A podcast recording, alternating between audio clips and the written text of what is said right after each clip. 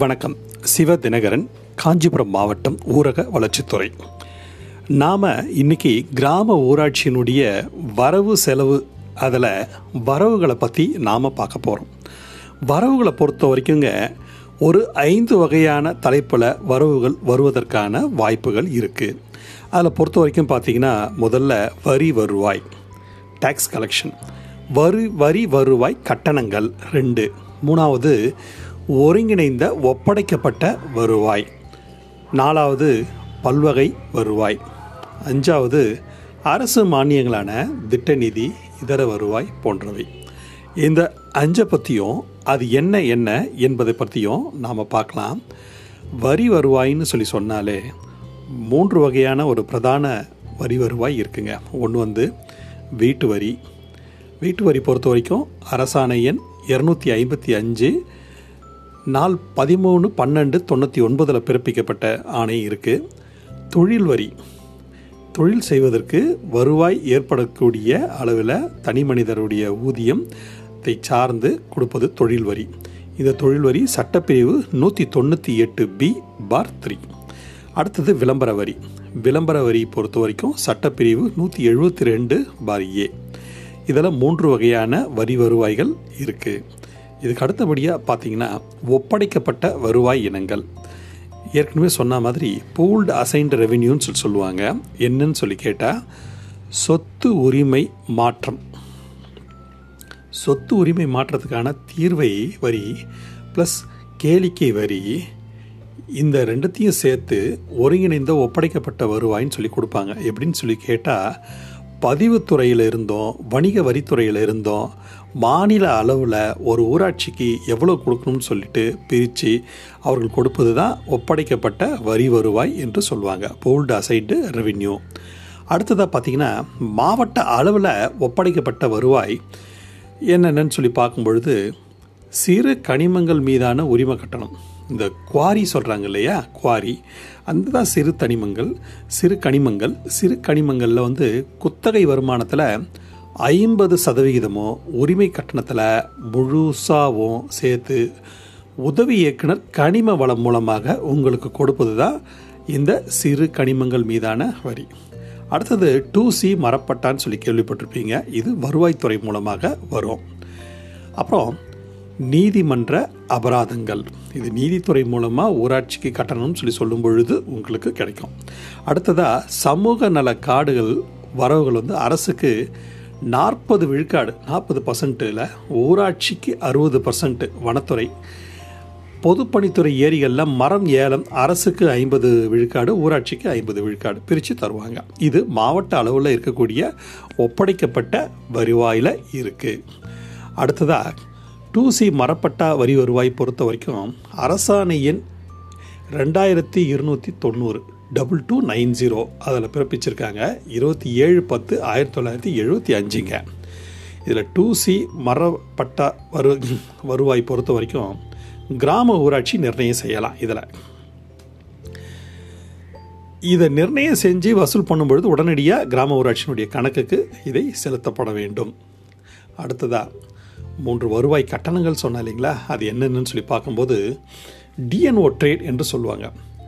அபாயகரமானதும் அருவறுக்கத்தக்கதுமான தொழில் உரிமை கட்டணம். இதை வந்து கேடும் குற்றமும் பயக்கும் தொழில் உரிமை கட்டணம் என்று மாற்றம் செய்யப்பட்டது. இது பொறுத்த வரைக்கும் சட்டப்பிரிவு நூற்றி அறுபது நூற்றி அறுபத்தி ஒன்று நூற்றி அறுபத்தி ரெண்டு இரநூத்தி இருபது அதாவது பஞ்சாயத்து ஆக்டில். அடுத்ததை பார்த்தீங்கன்னா தொழிற்சாலைக்கான எந்திரங்கள் மீதான கட்டணம். இது வந்து ஒரு ஃபேக்ட்ரியோ இல்லை ஒரு தொழில் நிறுவனங்கள் இயங்கும் பொழுது அந்த இயங்குவதற்கான தொழில் உரிமை கட்டணமாக செலுத்துவாங்க. அதுதான் இது. இது சட்டப்பிரிவு நூற்றி அறுபதில் ஏ நூற்றி அறுபத்தி ஒன்பது என்று சொல்லுவாங்க இதற்கு அடுத்தபடியாக தற்காலிக ஆக்கிரமிப்பிற்கான கட்டணம் அப்படின்னு சொல்லி சொல்கிறாங்க இது வந்து அரசாணை முந்நூற்றி பதினொன்றில் போட்டிருக்காங்க. முந்நூற்றி பதினொன்று எண் வந்து முந்நூற்றி பதினொன்று ஊரக வளர்ச்சித்துறை நாள் வந்து இருபத்தி ஒன்பது பதினொன்று ரெண்டாயிரத்தில் இந்த அரசாணை போட்டிருக்காங்க. அதுக்கு அடுத்தபடியாக தனியார் சந்தைகள். அரசு ஆணையின் மூணு அதில் போட்டிருக்காங்க. சட்டப்பிரிவு நூற்றி நாற்பத்தி எட்டு நூற்றி ஐம்பது நூற்றி ஐம்பத்தி மூணு. தனியார் வைக்கக்கூடிய மார்க்கெட்டில் நீங்கள் வந்து ஊராட்சியின் மூலமாக இந்த வரி வருவாயை நாம் பெற முடியும். வண்டி பேட்டை உரிமை கட்டணம். வண்டி பேட்டை உரிமை கட்டணம் ஏற்கனவே சொன்னது போல் வண்டி பேட்டை என்பது ஊராட்சியை சார்ந்ததாகும். எனவே அதுக்கான உரிமை கட்டணத்தை வசூல் செய்யலாம். வேடிக்கை கேளிக்கைகளுக்கு உரிமை கட்டணமும் நாம் வாங்க முடியும். அது வந்து சட்டப்பிரிவு நூற்றி பதினொன்று டி.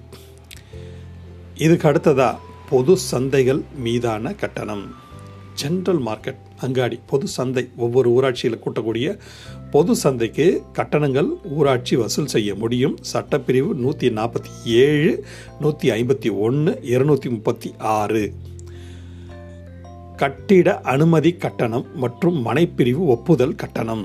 ஆமாம் சட்டப்பிரிவு நூற்றி பத்து இரநூத்தி நாற்பத்தி ரெண்டில் இதை நாம் வசூல் செய்ய முடியும் ஊராட்சி வசூல் செய்ய முடியும். வீட்டு குடிநீர் இணைப்பு கட்டணம் பொறுத்த வரைக்கும் சட்டப்பிரிவு நூற்றி பத்தில் சொல்லியிருக்கு இதை தவிரவும் பார்த்தீங்கன்னா நாய் உரிமை கட்டணம் பன்றி உரிமை கட்டணம் ஆகியவையும் இருக்குது இதுக்கு தனித்தனியாக அரசாணைகள் பிறப்பிக்கப்பட்டிருக்கிறது. அடுத்ததாக பலவின வருவாய் என்னெல்லாம் பார்க்கும்பொழுது மீன்பாசி குத்தகை மரங்க தோப்புகள் சமூக நலக்காடுகள் மூலமாக இருக்கக்கூடிய வரி வருவாய் கடைகள் மூலமாக வரி வருவாய் வளாகங்கள் திருமண மண்டபம் திருமணம் சமுதாய நலக்கூடம் மூலமாக இருக்கக்கூடிய வரி வருவாய் சந்தைகள் மற்றும் முதலீட்டிலிருந்து கிடைக்கக்கூடிய வருவாய் இதர ஊராட்சியிடமிருந்து வழங்கப்படக்கூடிய கடன் முன்பணம் எந்திரங்கள் கருவி வாடகை இது எல்லாமே வந்து பலவீனமான வரி வருவாய். ஒப்பந்த புள்ளி நமுனா வைப்பாங்க பாருங்கள் அதாவது டெண்டர் ஷெட்யூல் அந்த விற்பனை கட்டணம் கூட பலவீன வருவாயில் தான் வரும்.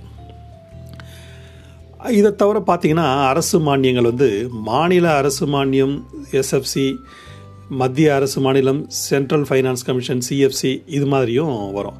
திட்டநிதி பொறுத்த வரைக்கும் வந்து நினைவு குடியிருப்பு திட்டங்கள் இருக்குது அதாவது ஹவுசிங் ஸ்கீம் மூலமாக இருக்கக்கூடிய வருவாய். ஊரக உள்கட்டமைப்பு திட்டம். அதுக்கப்புறம் எம்ஜிஎன்ஆர்ஜிஎஸ் அதுக்கப்புறமே இருக்கக்கூடிய மற்ற இதர திட்டங்கள் மூலமாக இருக்கும்.